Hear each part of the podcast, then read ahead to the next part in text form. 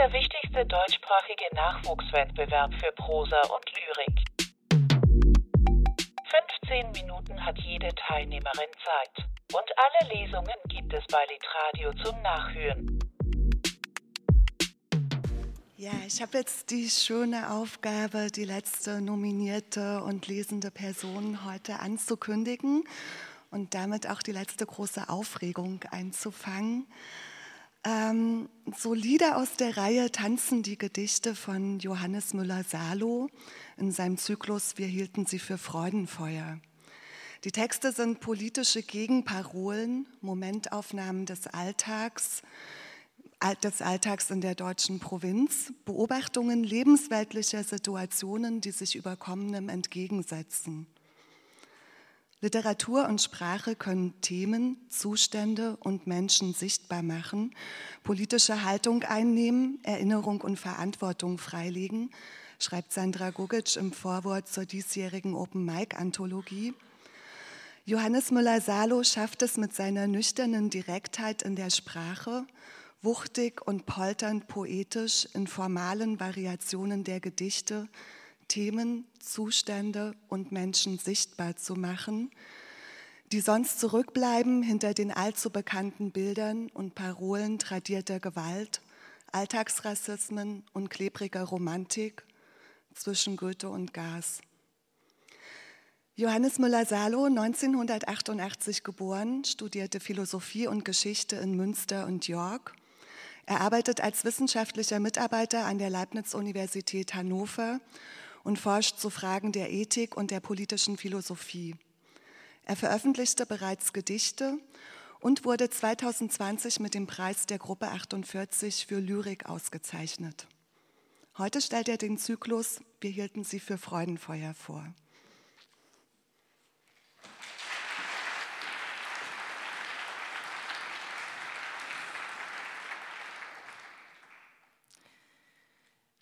Das erste Gedicht trägt den Titel Logik für die Wahlentscheidung. Hier sind neun Argumente. Ferhat Unvar, Hamza Kurtovic, Said Neshar Hashemi, Willi Viorel Paun, Mercedes Kirpatsch, Kaujan Veokov, Fatih Saracoglu, Sedat Gürbüz, Gökhan Gültekin. Würde ist jede Prämisse, damit unantastbar, was auch bedeutet, der Schluss, er gilt. Das zweite Gedicht trägt den Titel Lübke. Gemütlich war es schon in unserer betuchten Nie wieder Republik. Auf der Kirmes am Eingang zur Geisterbahn, da steht kein Afrikaner mehr mit fetten, roten Lippen, den Ohrring aus Gold. Nicht weit von der Kirmes liegt eine Terrasse, wo einer einen erschießt. Den Lauf am Gedanken direkt in den Kopf. Auf was man alles zielt, wen man alles jagt und was man alles wohl noch einmal sagen darf. Am Montag wird im Zwirn gezündelt. Am Samstag ist Kirmes. Am Sonntag ist man beleidigt, verweist auf gelockerte Schrauben, vereinzelt gerissene Fäden. Und dann wieder Montag im Land zwischen Goethe und Gas. Das nächste Gedicht trägt den Titel Kindergarten Klagelied. Auf den Spielplätzen des Weltgeschehens liegt viel totes Laub. manchmal stapft einer durch. Dort hinten streiten sich zwei. Wessen Burg ist die größte? Springst du weiter als ich? Vom Schaukelpferd der großen Entwürfe fliegen die Förmchen. Anfängerhände bauen auf Sand. Bin ich der Nächste? Nahmst du mein Seil? Beim Trampolin des Staatstheaters springt eines dem anderen in den Rücken. Das war Absicht, behauptet der Kommentator, mit Mehrheit dazu. Es folgt der Wetterbericht. Das nächste Gedicht trägt den Titel Ahnungen, Klammer auf, Millennials, Klammer zu. Hat Mensch uns gut erzogen? Mensch ließ es wohlbegründet besser sein. Ein kluger Generalverdacht trifft jede feste Form. Wir haben uns nicht zu beklagen. Niemand zwang uns vor der Zeit aus dem Schulhof in den Stechschritt.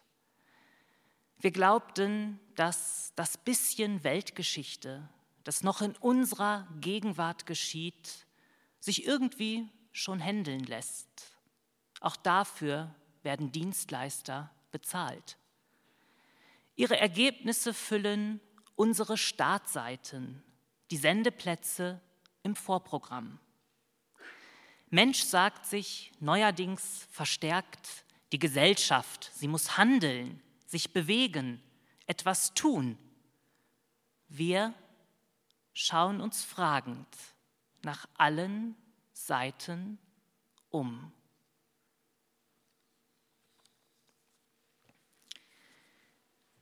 Das nächste Gedicht trägt den Titel September Einkauf. Der Sommer steht am Abgrund. Noch immer wird Südobst entpackt. Trauben, Ananas, Plattpfirsiche. Hier am Buffet kann sich jeder bedienen gegen ein wenig Mut. Ein Alter kauft Weißbrot, den Rest in Dosen. Es pocht und pocht und pocht überall im Land. Beim Eingang steht einer, der putzt die Toilette. Gelegentlich, wenn niemand schaut, leert er auch die Spendenbox des Tierheims in seine dunkel alten Jeans. Fünf Minuten nach Hause. Die Apothekerin, sie wartet müde auf ihren Bus. Jetzt weiß ich es. Die Beine unter ihrem Kittel sind blau und fett und standgeschwollen. Über der Haustür flackert das Licht. Das Schloss geht schwer. Das erledigt der Hausmeister. Das nächste Gedicht trägt den Titel grüne Grammatik. Der Himmel hat einen Sprung. In der Wolkenschüssel zeigen sich feine, fast zärtliche Risse. Wir kennen das schon aus unserer Küche. Das geht auf Dauer nicht gut. Keine Vorsicht genügt. Der Klebstoff versagt. Nur auf Wochen bleiben die Scherben beieinander wäre unser Himmel gesprungen, dein Himmel, mein Himmel gesprungen. Die Welt käme zurecht. Sie käme zurecht. Doch das hier, das kommt davon, wenn man aufs Ganze geht, wirklich geht und nicht bleibt im Bild. Das nächste Gedicht trägt den Titel Gewohnheitssache. Am späten Abend, wenn du gegangen bist, stehen die offen gebliebenen Fragen still um den Tisch herum und nippen an deinem Glas. Meine Schatten flackern erst im Tanzen deiner Glut. Ich schlage keine Nägel mehr in unseren doppelten Boden und verzichte auf jedes Geschrei. Wir überlassen die Tränen den Anfängern. Die Briefe an dich, sie kommen öfters zurück und erreichen mich doch nur an kälteren Tagen. An matte Morgen bin ich gewöhnt. Und aus deinem Abendglas schmeckt mir mein erster Kaffee. Das nächste Gedicht trägt den Titel Wespenliebe. Es sind so viele. Hier schwirren sie, dort sterben sie. Und nächstes Jahr das gleiche alte Surren und dennoch neu und ohne uns. Als wir, als du und ich am allerersten Abend an dieser Treppe standen, glitt ein Ring von meinem Finger, verschwand eine Kette in deinem Kleid. Als wir verstummten, als wir nur noch lauschten, in dieser Nacht der geöffneten Fenster, des Straßentheaters, der Weinplaudereien, las eine im Blick des anderen, es ist genug für eine Wespenliebe. Wir schliefen beide ein. Das Pochen unserer Fingerkuppen ist angefüllt mit Endlichkeit. Der Frost steht im Kalender. Schon schlägt man nach uns, vertreibt uns vom Zucker, nicht ohne Grund, mit vollem Recht. Es war anders gedacht, von Liebe zu Lüge. Nur eine kleine Lautverschiebung. Noch wird es immer wieder warm. Liebesnester überall. Es sind so viele. Hier schwirren sie, dort sterben sie. Und nächstes Jahr das gleiche alte Surren. Das nächste Gedicht trägt den Titel Bekenntnis. Solide aus der Reihe tanzen. Den Sprung ins Licht nur vorbereitet wagen. Den großen Wurf in kleinen Schritten einstudieren. Vor dem Flug den Landeplatz erkunden und niemals ohne Proviant. Und das letzte Gedicht trägt den Titel Die Episode vom Glück. Man sagt, es regnet viel im Lande meines größten Glücks und damit fängt es an.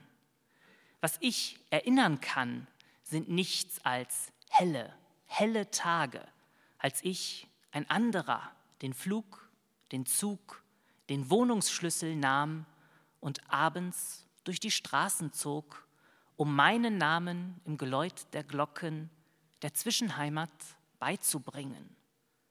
Im Lande meines größten Glücks schmeckt es nach angebrannten Nudeln, denn kochen konnten wir noch nicht. Man hört im Teesalon wohl 45 Sprachen. In diesem Lande fällt bei Schnee der Fahrplan aus den Angeln. Und wenn ein Strandbesuch nicht hält, was er verspricht, wer wollte da den Strand beschuldigen und nicht die durchgeknallte Fantasie? Im Lande meines größten Glücks war alles ein Termingeschäft. Die Freiheit, sie war echt und klug als Provisorium geplant. In diesem Lande habe ich mir erlaubt, die Armut nicht zu sehen. All die dumpfen, bleichblassen Rassisten und ihre Kinder, die kaum lesen können. Es war ja nur für kurze Zeit. Im Lande meines größten Glücks missriet mir jeder Vers, doch der Tanzschritt, er gelang. Auch wenn ihr Lächeln fragend blieb, ihr Finger auf der Hut. Es wurde weihnachtlich, die Tage wurden kürzer im Lande meines größten Glücks. Ich habe, wie alle hier, gespendet und manches Zeug zur Post gebracht. Dann fuhr ich ab, das war's.